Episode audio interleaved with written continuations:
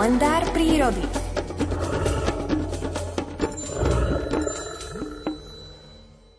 Každé 2 až 3 roky v novembri opúšťajú korytnačky karety obrovské svoj domov nedaleko pobrežia Brazílie. Vydávajú sa na strastiplnú púť dlhú vyše 2000 kilometrov. Cieľom ich cesty je maličký ostrov Ascenzion, 88 km štvorcový, ktorý sa nachádza uprostred južného Atlantiku. Plavba trvá týmto na súši nemotorným živočíchom 2 mesiace, kým dosiahnu súš a spária sa tu. Túto podivuhodnú cestu korytnačiek môže čiastočne objasniť pomalý pohyb kontinentov. Pred asi 120 miliónmi rokov sa začali africký a americký kontinent od seba oddeľovať a vznikol Atlantický oceán. V oceáne sa objavili sopečné ostrovy a prapredkovia korytnačiek začali na nich znášať vajcia, aby sa takto vyhli odvekým predátorom na pevnine. Ako sa Južná Amerika vzdiaľovala viac a viac od rodného ostrova, ich cesta sa neustále predĺžovala, a tak v súčasnosti musia karety obrovské prekonávať púť dlhú už vyše 2000 kilometrov.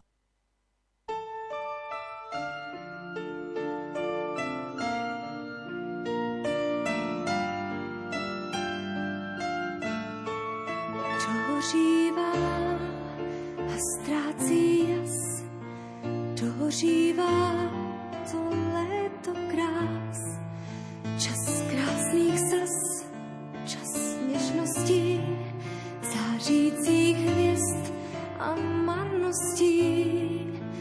Dožívá a ztrácí žal, já z léta mám jen kazet pár. Pod oknem mým teď děti jdou, zpívají si a tancují.